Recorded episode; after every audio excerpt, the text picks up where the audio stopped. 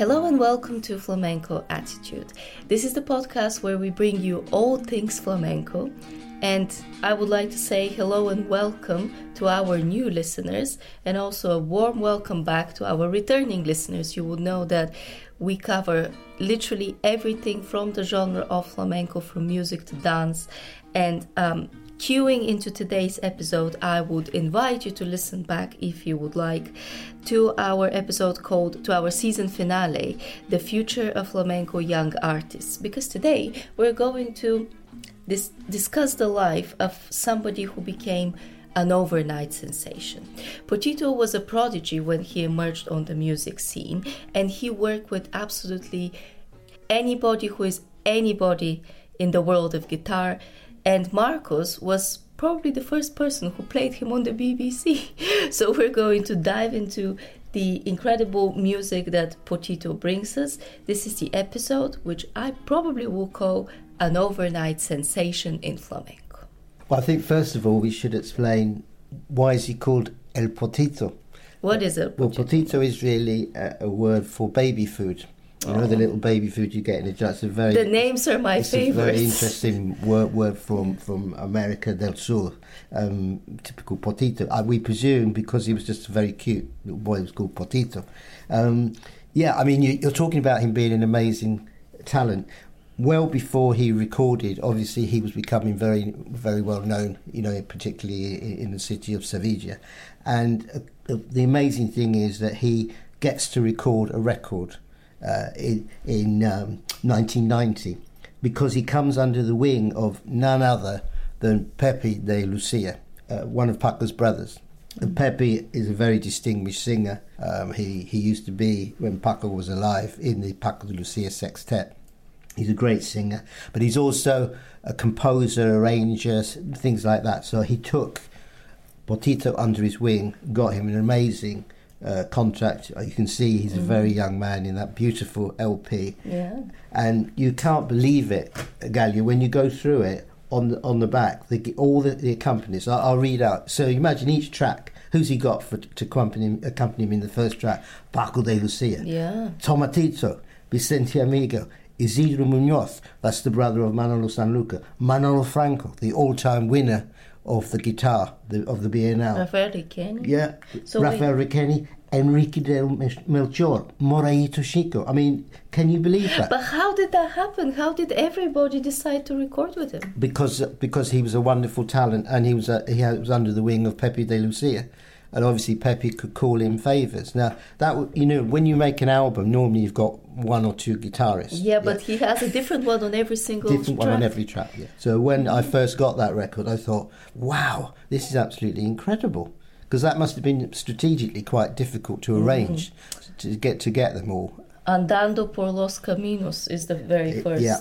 Oh, interesting. So I mean, you know, and as you said, you already mentioned, um, I was producing and presenting programs uh, on Radio Three, and I thought we've got to introduce our audience to this young man of fourteen who's made the most stunning record.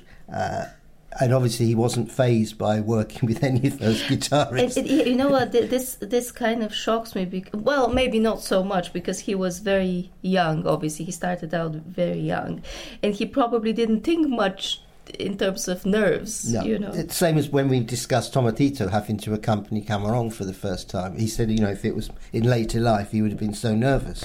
So yes, youth plays a big part in this. Yeah. Well, I will choose. Um, actually, I can see that we can play the track that you would really want to.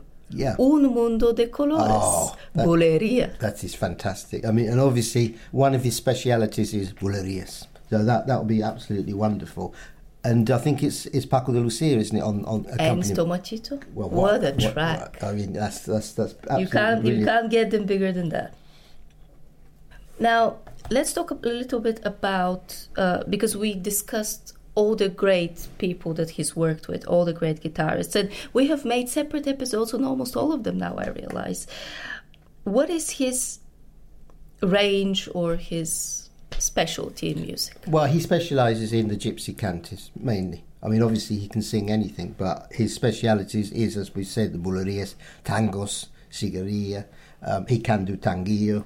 He can do sevillanas because obviously coming from the Seville area. But you know, I think we've put him down mainly for tangos, rumba, bulerías. Yeah, and is it because of that, because of this traditional, these very popular traditional genres, you decided to feature him on BBC Three?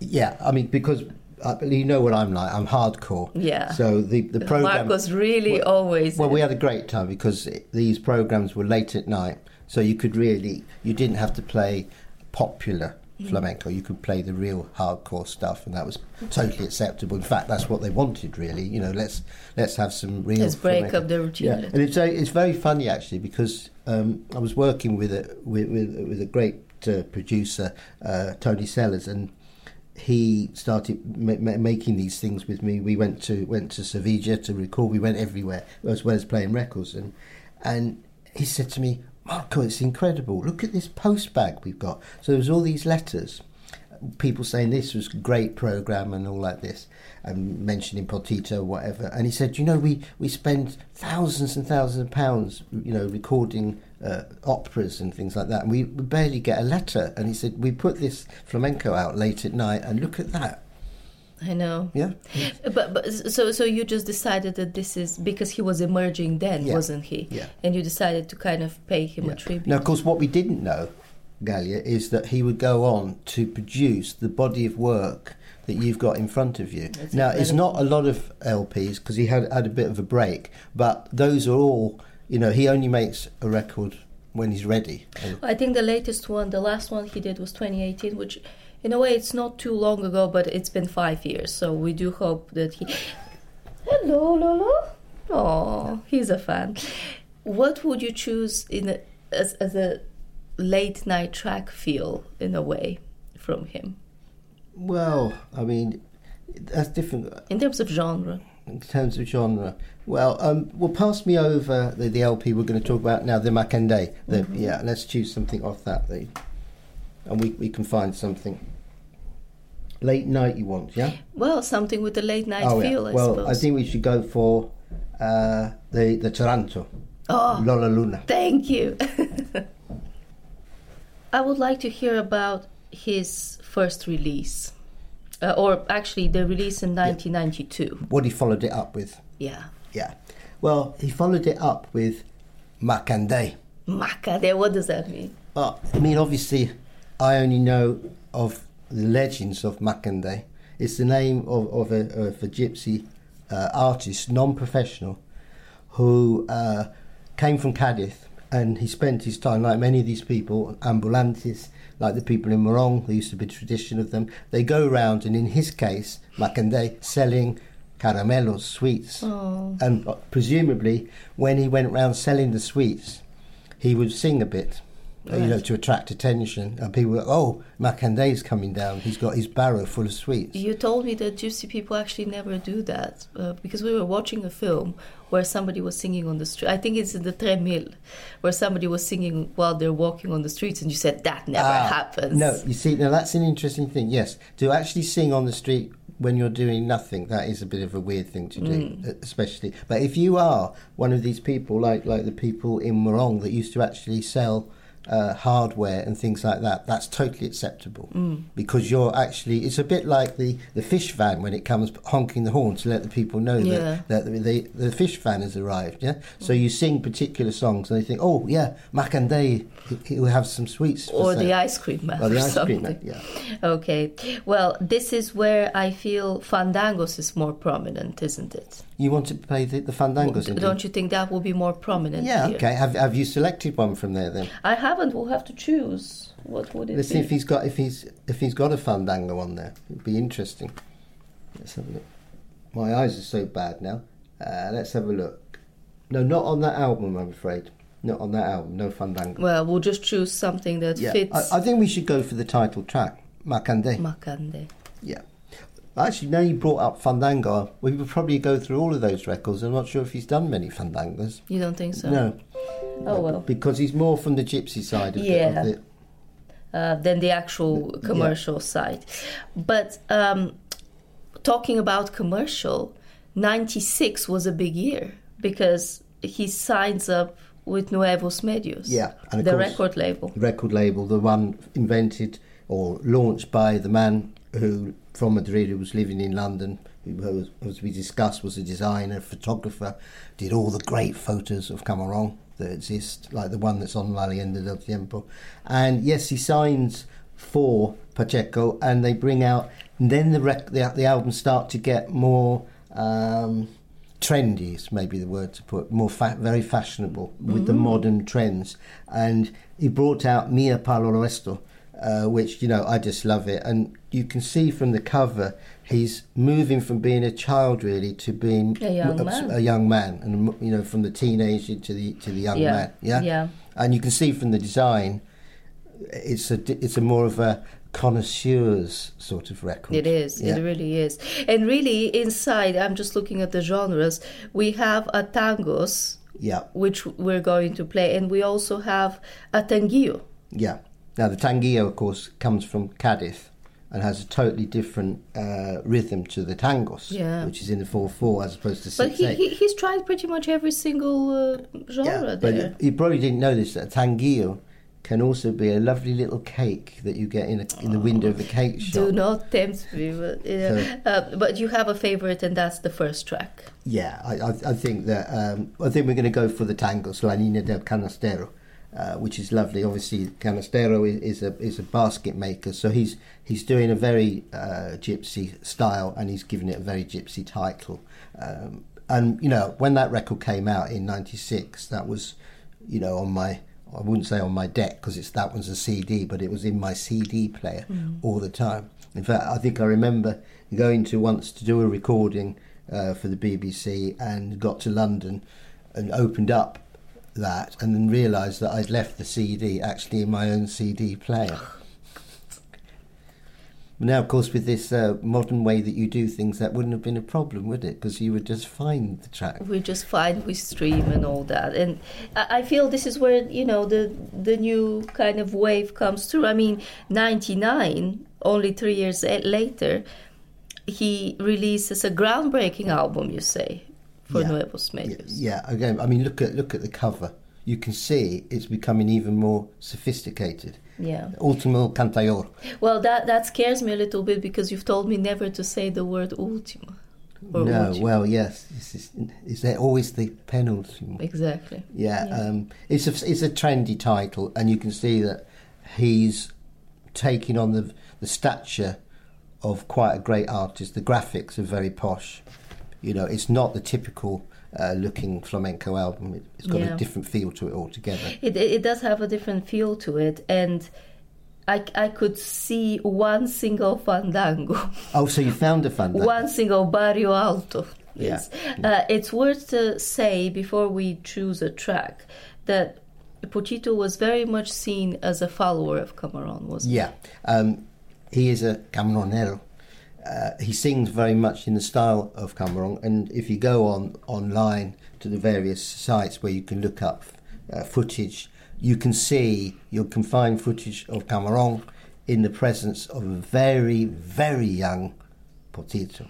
Yeah. And Potito's performing. This is probably well before he was 14 to make that record. This Right. is well before that. And Camarón is sat down on the bench uh, over on the left and he's looking at him really intently, watching everything about him. Because Potito worshipped Camarón. You know, Camarón would be a great inspiration to him. Did he spoke about him in interviews and all that A lot, yes, yeah, yeah. And he's dedicated lots of his music to, to to Camarón. him? Yeah. Well, in that case, I think the Boulerie is the only one we can play. The Bouleries Clavas. Well, we're really moving on to modern times in a way because um, we're going to discuss 2006, Yeah. and we talked about Barrio Alto, which is the Fandango, Marcos. Yeah. Now, if you look at that, you get a totally different approach because Mm. he's moved on to Sony Records. yeah, And that's a big gun. That's a big here, thing. Yeah. So they, it's a very different label to Nuevos Medios, which, became a home to lots of flamenco Does artists. This is, as you say, the big time. Yeah. Yeah, does that mean his music changes? No, not really. It's very sophisticated, but no, it's very pure. Mm. Um, it's a beautiful cover. Yeah. Yeah. He's probably in his 30s at this point Yeah. or something along those lines. Um, and we have We don't have anymore listed what kind of um, genre the music is because it's probably not the way. Yeah. Well, it's probably tucked inside, maybe. somewhere. Yeah. yeah, yeah, yeah. They started to move away from putting that. Um, I think they felt in a way when, when you put all the, the different cante styles, it can put people off because simply because they don't. Lots of people buy these things, but they're not expected to know all of flamenco. Yeah, but they will learn it through. They will learn- no, people just put these things on. They don't want to learn, just enjoy it. Now, what's the story behind this album? Because uh, he is kind of taking a church. Yeah, I mean, he did get uh, involved, or is involved, I presume, with the evangelical church. And on this album, he does thank uh, the Church of San Juan Aznal Farache. Um, obviously, maybe part of it was, re- was recorded there, or he wanted to give his thanks for their support to him. Um, and what's interesting about this is something we haven't talked about. In the accompanying, we've looked at uh, we've looked at the anvil, how you can count the, the beats by hitting the blacksmith anvil.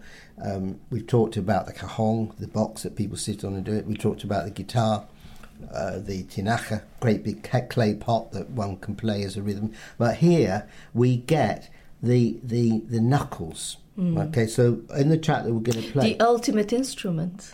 well, Is it, the knuckle. It, it could be. It could be. And um, well, yeah, in a way, because if you think about it, flamenco evolved before the guitar entered it. So people would be on their own, probably with. The, normally they sit round a table, Exactly. and one person would have a glass of sherry and just start with their mm-hmm. knuckles counting a beat, and then Potito or whoever would, would come in and be able to sing perfectly in tune in time, not needing a guitar. So what I think, you know, a, a track we could hear, it's a Soleá, and you can tell from the title that again, he is also referring to the, the gypsy lifestyle of the fragua, the forge, but he says Tio Monche, and that means Monche is the, is the uh, surname of, of Camarón.